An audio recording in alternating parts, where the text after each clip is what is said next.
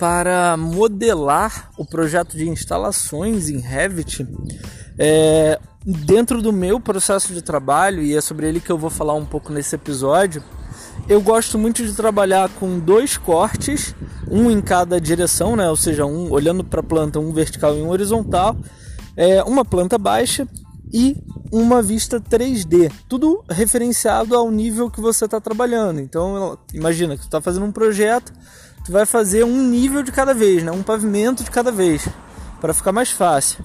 E aí é, eu trabalho com duas telas nesse caso porque eu acho que é muito melhor e aumenta muito a produtividade, assim, você ter as duas telas para fazer instalações. Por quê? Justamente por necessitar dessas quatro vistas abertas e é, e por conta de ser muito melhor que, que elas estejam visíveis simultaneamente, você pode distribuir essas vistas nas duas telas do seu computador. Então vamos lá, se você já, se você usa do Revit 2018 para trás, vale a pena esticar a janela do Revit de uma ponta a outra, ou seja, de uma ponta de uma tela até a ponta da outra, de modo que você consiga ter é, visível nas suas duas telas a, a barra de propriedades e as quatro vistas que eu comentei: uma planta baixa, dois cortes e a vista 3D.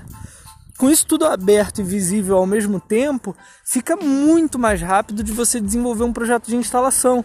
Porque, por exemplo, você vai lá, constrói as coisas na planta baixa, você já pode puxar um dos seus cortes, que, os dois cortes são de trabalho, né?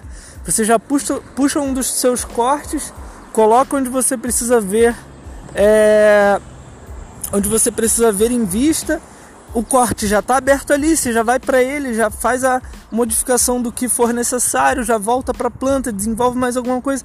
Então assim é muito, muito, muito, muito mais produtivo você ter duas telas e quatro vistas abertas ao mesmo tempo. Ok? Muitas vezes o navegador de projeto ele se faz desnecessário dentro desse processo, né?